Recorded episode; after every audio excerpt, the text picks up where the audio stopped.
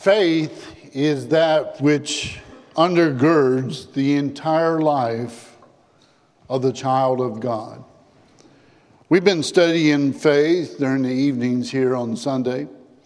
Last month, we finished a series on the subject of love, and now we've been talking about faith. And I mentioned early on at the outset of this series that faith and love is, is a marvelous combination. What we do is by faith, and it's a faith which worketh by love. And so this evening, as we bring this particular study to a close, the message is entitled, By Faith. When you study the book of Hebrews, in Hebrews chapter eleven, you'll find that all of those great heroes of faith from biblical history had operated by faith. Everything they did, it was by faith. Confidence in the character of God. Confidence in who He is and who He will continue to be. And acting in compliance with His divine will. Now, Second Corinthians five and verse seven, as was just read a few moments ago, states that everything we do is by faith. Because we were walking by faith and not by sight. Now, previous to that, as the fourth chapter of Second Corinthians closes, in verse sixteen of Second Corinthians chapter four, Paul talks about that outward man which perishes, but the inward man, he says, is renewed day by day. But then he talked about the afflictions that we face in this life, which he said is but for a moment, but they worketh for us a far more exceeding and eternal weight of glory. But look at verse eighteen. He says, while we look not at the things which are seen as the things which are not, but at the things which are not seen, for the things which are seen are temporal, but the things which are not seen are what? Eternal. And then chapter five opens with these words in verse one, for we know that if our earthly house of this tabernacle were dissolved, we have a building of God, a house not made with hands, eternal in the heavens. You know, Paul says, what's really real is that which you cannot see. I know that kind of sounds odd, doesn't it? But that's what really has meaning. It is that which you cannot see except through what? The eye of faith. You see, we've never seen heaven, but by faith we believe there is a heaven. And based on what John, well, he was exiled on the island of Patmos, got a glimpse of heaven and tried to describe it in a way that was describable with earthly means. We have a glimpse of heaven. And so by faith, we believe that. We're interested in that which is eternal because that which is eternal will last. We have a soul within us. Really, we are souls that are completely and temporarily have a physical body because that which is within us, who we really are, the soul of man, is that which lasts forever. It's eternal. And so with the eye of faith, we look beyond this very present realm, beyond the eye of faith. We're looking on to something that's bigger and better. And that, of course, instills confidence and hope and peace within our hearts and our lives. And that is the hope of heaven, right? But Hebrews eleven one gives us the definition of faith and three fundamental facts we didn't know about faith. And one is found right there in Hebrews chapter eleven, verse one. That is its definition. Faith is the substance of things hoped for and the evidence of things not seen. All built upon evidence. As I have mentioned before, the little boy who said in Bible class, that faith is believing what you know ain't so. He just needed to learn more, didn't he? I mean, because they, he, faith is believing what we do know, right? Based upon evidence. You know, I've never seen God. Yet the evidence is there for God. I believe in him and with all of my heart, and I know that you do as well. Though I've not looked upon him face to face, but I do believe in him, and I do believe in him by faith. But here's another fundamental fact. Verse six of Hebrews eleven. But without faith, it is impossible to please God. For he that cometh to God must believe that he is, uh, and that he is a rewarder of them that diligently seek him. You see, unless I have faith, I cannot please him. I must not only believe in God, but believe in his promises, and I must have confidence in his word as well. And know that I shall be blessed for putting my faith in him. But look at verse seven of Hebrews eleven. He goes on to say in verse seven that Noah had faith, and he had faith in the warnings of God. Faith in the warnings of God. The person who takes God seriously appreciates the very blessings and respects the warnings that come from God. But there's something else that's a fundamental fact, and that is, how is this faith instilled within us? How is it possible that it can be instilled within us? And that's where we bring Romans ten seventeen into view, that faith cometh by hearing, and hearing by the word of God. But Romans ten seventeen says, faith cometh by hearing, hearing by the word of God. I mean, we, we already learned that without faith, it's impossible to please God. So we need faith in God, don't we? That's pretty simple enough. I mean, it comes through God's inspired revelation, uh, known as the Bible. And so it is when a person repents of his sins that he does so by faith. When he confesses his the sweet name of Jesus, he does so by faith.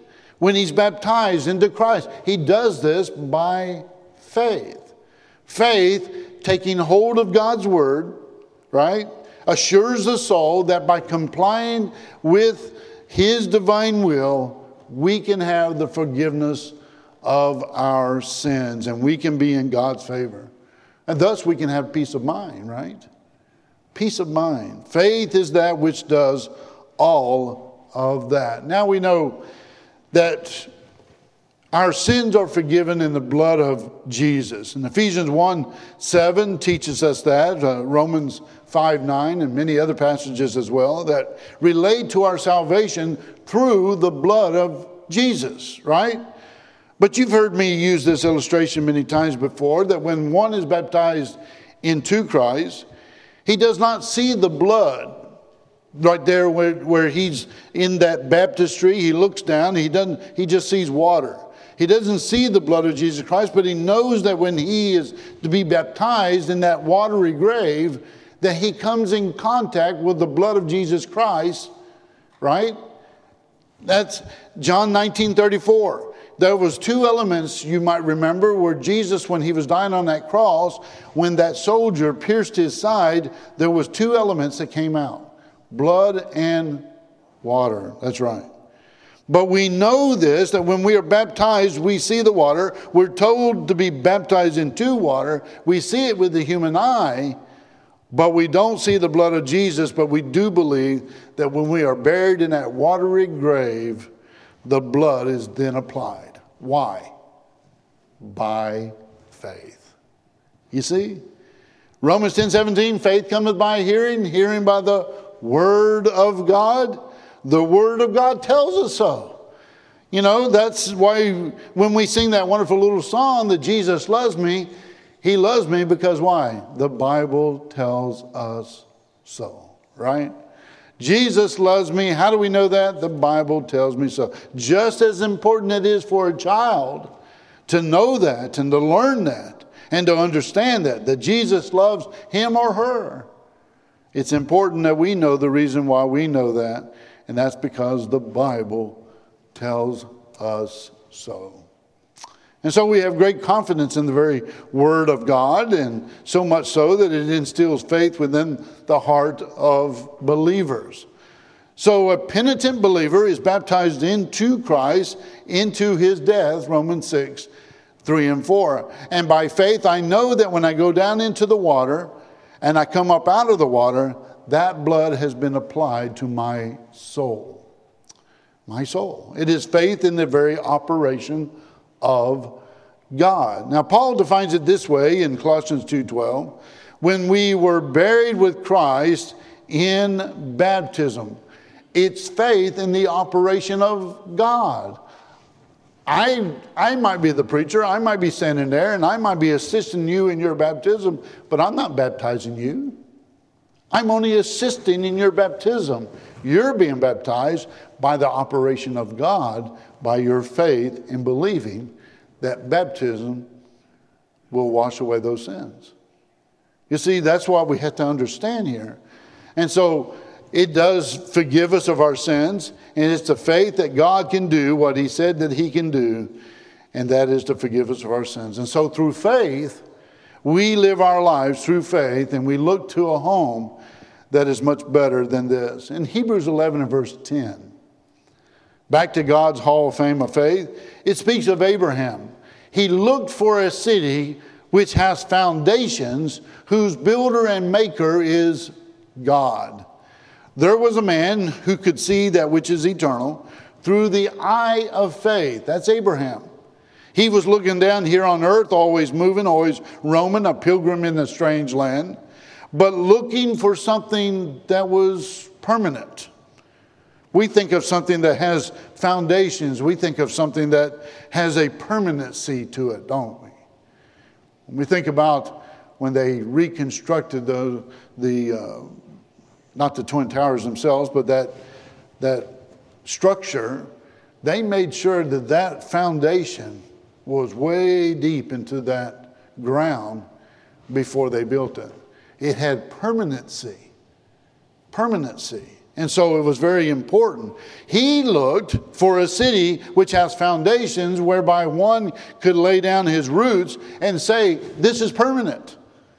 This is where I'll be forever. Are you going to live here the rest of your life? No. A home is much better waiting for us. It's better than this. And by faith, we look toward that goal. By faith, we view the prize. By faith, we have eyes and set our eyes toward heaven.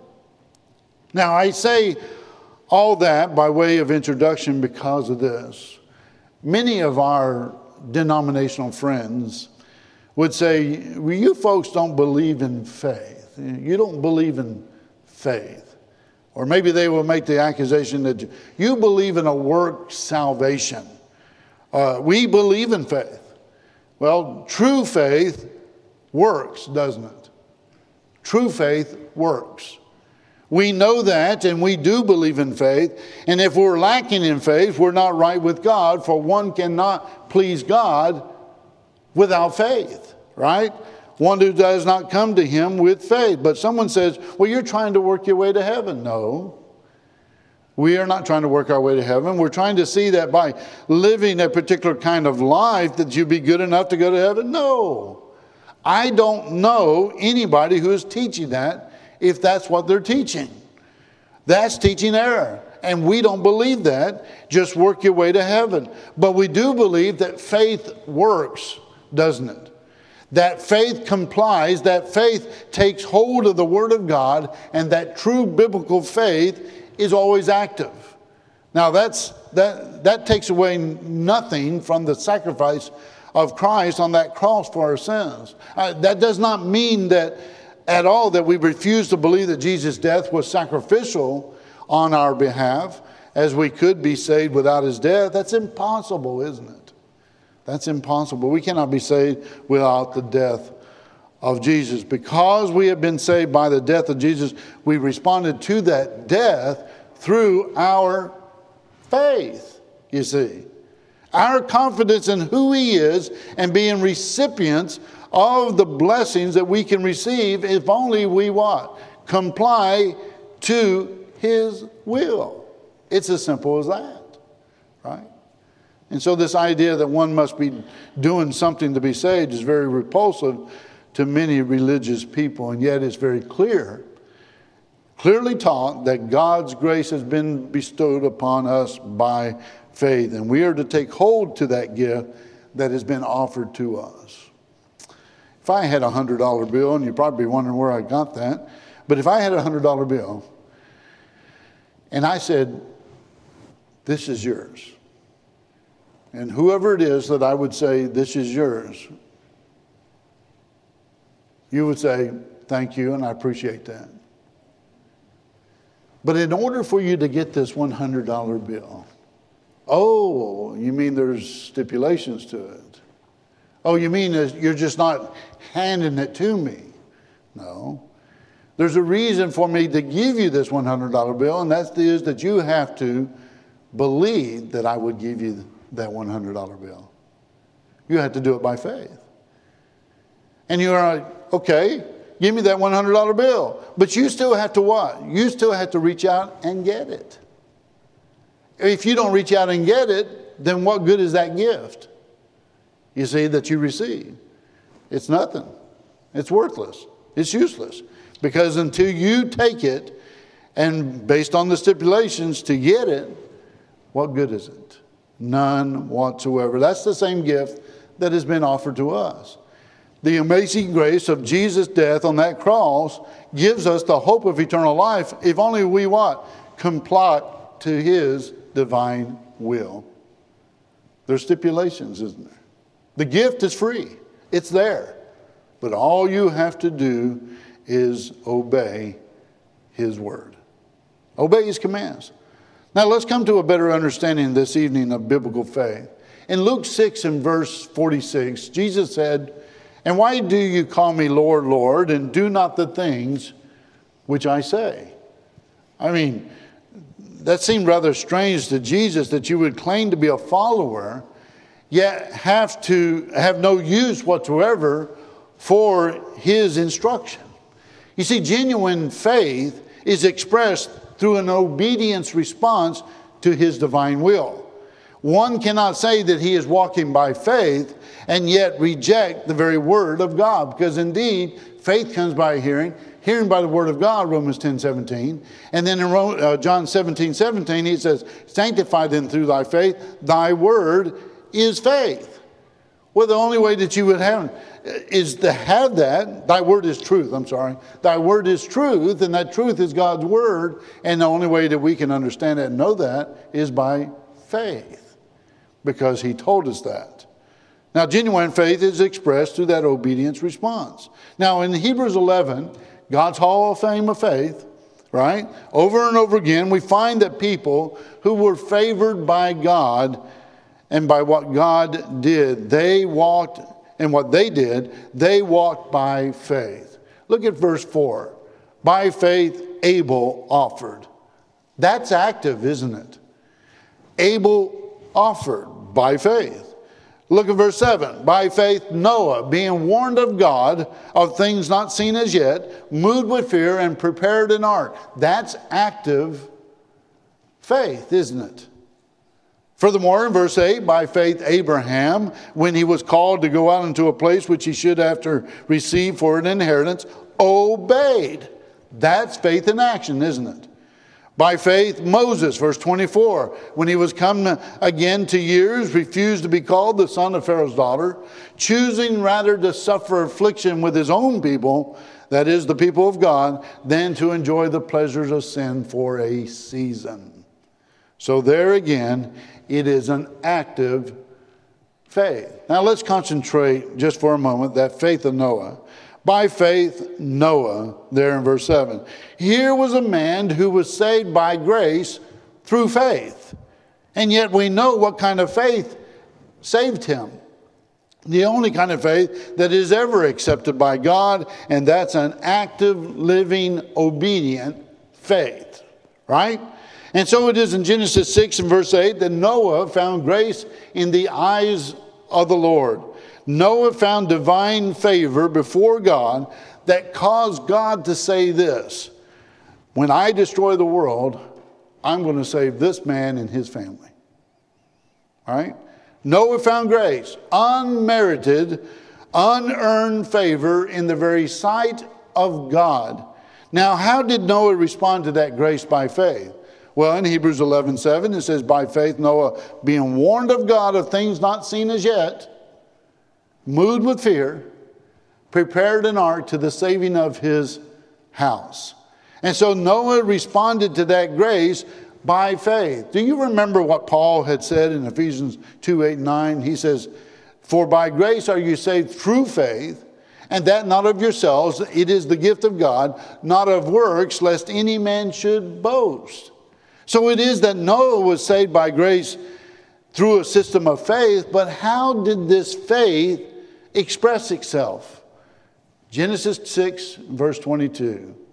After being received the instructions concerning the ark, thus did Noah, according to all that God had commanded him, so did he.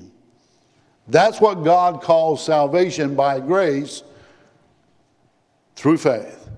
Thus did Noah, according to all that God had commanded him, so did he. And so we see two kinds of faith here, a living faith versus a dead faith, an active faith versus an inactive faith. And so in James chapter two, verse seventeen, that's the context of James two, he says, even so faith, if it hath not works, is dead, being alone. Yea, a man may say, thou hast faith, and I have works. Show me thy faith without thy works, and I will show thee my faith by my works. That's interesting, isn't it? I'll show the faith that I have, the confidence that I have in God, by the things that I do. Thou believe that there's one God, James writes. Thou doest well. The devils also believe, and they trembled. And then he mentions Abraham in verse twenty-one of James two. Was not Abraham our father justified by works when he had offered his son Isaac upon that altar? Yes. And so it is when Abraham did that which is unthinkable to most of us, when he took Isaac, his only begotten son, to the top of Mount Moriah and then set him upon that altar to offer him up as a sacrifice by the command of God. Now, of course, we know that he, that that didn't go through, but Abraham still did that by faith. He had did it by faith and believing that, that Isaac couldn't die because he was the son of promise, and that God probably would raise him from the dead, if that was the case. But it was done by faith. Here was his faith. His faith says, I want to do what God said to do, even though this is a son of promise.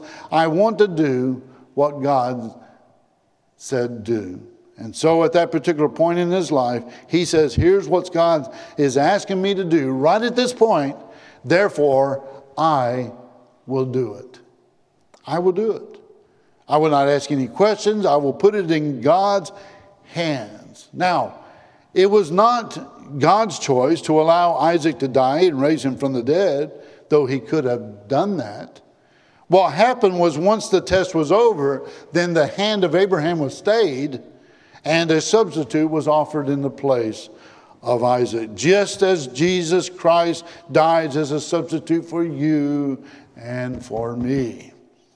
But the point is this, two different kinds of faith and only one that's pleasing to God, and that's that living, active, and obedient faith. Now, the greatest test of our faith is soon is seen in this particular area. That's respecting God's silence. God's silence. All of us can hear, can say, here is what God has said. Let's take his word. Let's do it by faith. But it's also true that we demonstrate our respect for God and demonstrate our faith in him when he is silent. Now, Jesus on one occasion met a woman whose daughter was possessed by a demon, and the text says that Jesus didn't speak a word to her. He didn't say anything, right? And that's rather interest, interesting to me. Now take that particular passage in Matthew fifteen twenty-three. And I'm reminded, what is our response when Jesus doesn't say a word? Can we learn to respect his silence when the Lord says, not a word? You know, the entire restoration plea is to respect God, what God says, and likewise to do what? Respect the silence of the Scriptures, right? As being authoritative as well. And over and over again, we are warned not to add nor to subtract from God's Word. And as the Bible closes in Revelation, we are not to add nor take away from God's Word, Revelation twenty-two, eighteen, and nineteen. And yet, despite, despite this, it's amazing how careless man will be with God's written Word.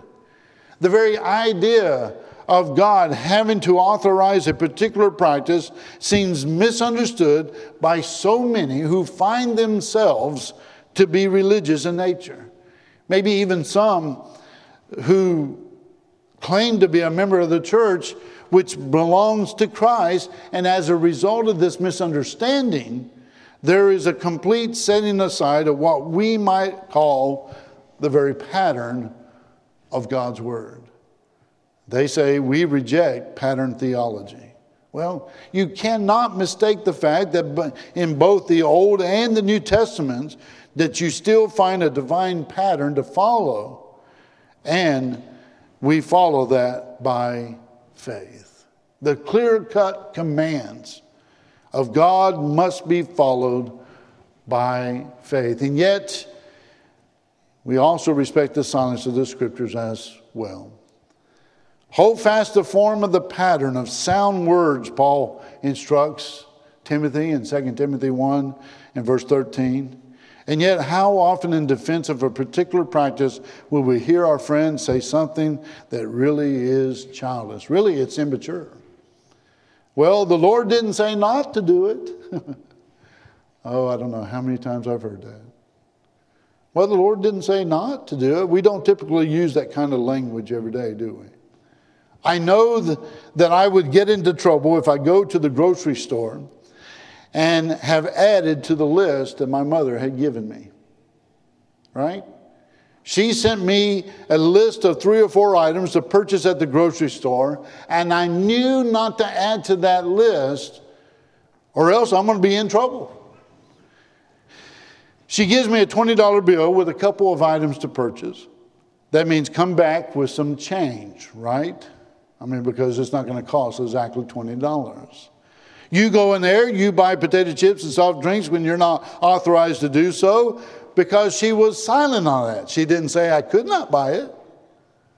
You see, we wouldn't use that analogy in our life, even especially with our mother, right, when it comes to that. I, I understand that completely. And I mean that even if you try to sneak the candy bar with some of that change, you're still going to get in trouble because she's going to count that money out. She's going to say, oh, wait a minute. There's a dollar fifty missing. Where's that? Because she knows. You know, the, the old saying goes, she has eyes behind her head and stuff like that. Well, she knows, just knows. She knows exactly the price of those items as well, and you can't get away with it. The point being made in all seriousness is that we are to respect God's silence in the same way. Respecting the silence of the Scriptures, and that too is a test of our faith. So here's a passage, a scripture that we have to be careful that we don't forget. And that's Colossians three seventeen. That whatsoever we do in word or in deed, do all in the name of the Lord, or by the authority of the Lord Jesus Christ. Colossians three seventeen. By faith we respect his will. And that includes we respect his silence as well. And so we continually ask ourselves, as the children of God, and really all religious people should ask this question, is the practice of which we are doing that is religious in nature, is it authorized by the God of heaven? That's a good question. Now let's notice quickly just how God can authorize. For example, we know that in Matthew twenty-eight that we have the command to go therefore and teach all nations, right? Go into all the world and preach the gospel. That's a command that is given to God's people. The church has that responsibility, and yet we understand that's a general command. There is not much said as to how we go about doing that. He just said, go. Well, we can go by today, by plane, train, automobile, or whatever, and teach. Now, if he would have specifically had said, go by train and teach all nations, guess which way we had to go? By train. If he said, go by automobile, and, and that's interesting because in that day and time they didn't have trains or automobiles, but if he would have said, go by horseback, he would have limited us even today of how we are to go and teach all nations, and that's by horseback. But God's smarter than that, and he just said, go. And all the ways that we can go, we can go in many ways as long as we what? Go. And that we go by faith. Various congregations, as a matter of fact, get involved in all kinds of mission work and community activities to promote the gospel to the whole world in compliance with what Matthew twenty-eight, eighteen through twenty tells us. But sometimes we understand that God authorizes specifically. I take you back to the case of Noah and the ark. There is a case where God authorized through a very specific pattern. God says, hey, I want you to build an ark. And he didn't leave it up to Noah to figure out how to build that ark and the size and what with what wood to build it with. God chose the size of that ark. It was God who chose the type of wood that was needed to be used. And now somebody said, well, there are many types that go for wood. I'm thought, well, how do you know that? How do you know there might be different types that go for wood? Does that mean you could have used any kind? Yes. If there are different kinds of go for wood, because he what? He said go for wood. That's what's in, that's what's important. He he said, go and use, go for wood, and that Noah followed the example that God had given him. But because he said, go for wood, that ruled out all the other kinds of woods, pine, or uh, walnut, and all those other things, right? Oak and so forth. That pattern God had given him, and he did that by faith. But he also knew something about the silence of the scriptures as well. If Noah used gopher wood in the building of the ark, then he excluded all those other kinds of wood. Now we go to Leviticus ten, one and two. We learn that Nadab and Abihu offered up strange fire unto the Lord. Now don't just rush over what happened there, because it indicates they did not respect the authority of God, because it says that which God did not authorize, that which God he commanded not. They offered this sacrifice with this fire that was strange. It was unknown to God, from a different source, in other words. It wasn't the one that he had authorized. He did not give them permission to use whatever fire that was strange, that was unauthorized. And so we're talking about the importance of respecting the very authority of the Bible, God's Word. When partaking of the Lord's Supper, we, for example, we have the privilege of partaking of the unleavened bread and the fruit of the vine. Very important that we understand that. Specific instructions have been given as to what God deems appropriate for that table. And therefore, if we're going to partake of that Lord's Supper by faith, and we should, then I have got to respect God and what God teaches on that particular subject, who inspired those penmen to write down what and how we should do it and when, right?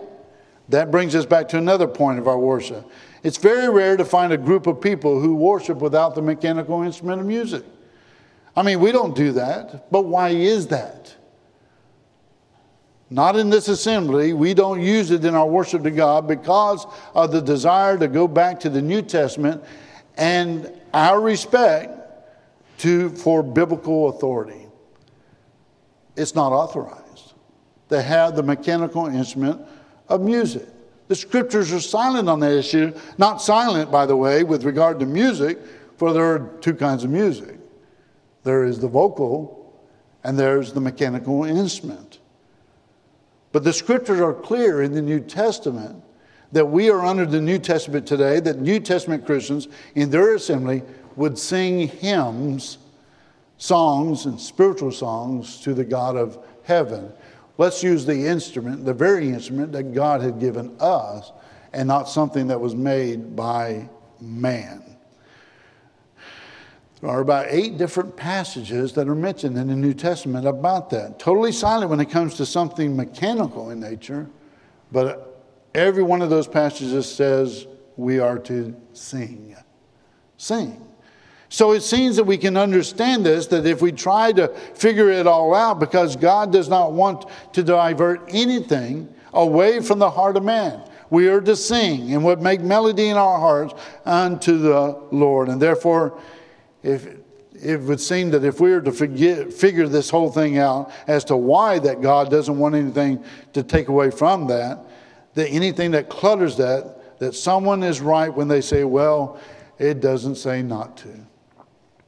But silence, other scripture, is not an authorization. It's not authorized as well. Singing is, the instrument is not, and therefore we can demonstrate our respect for the silence of scriptures and be operating by faith.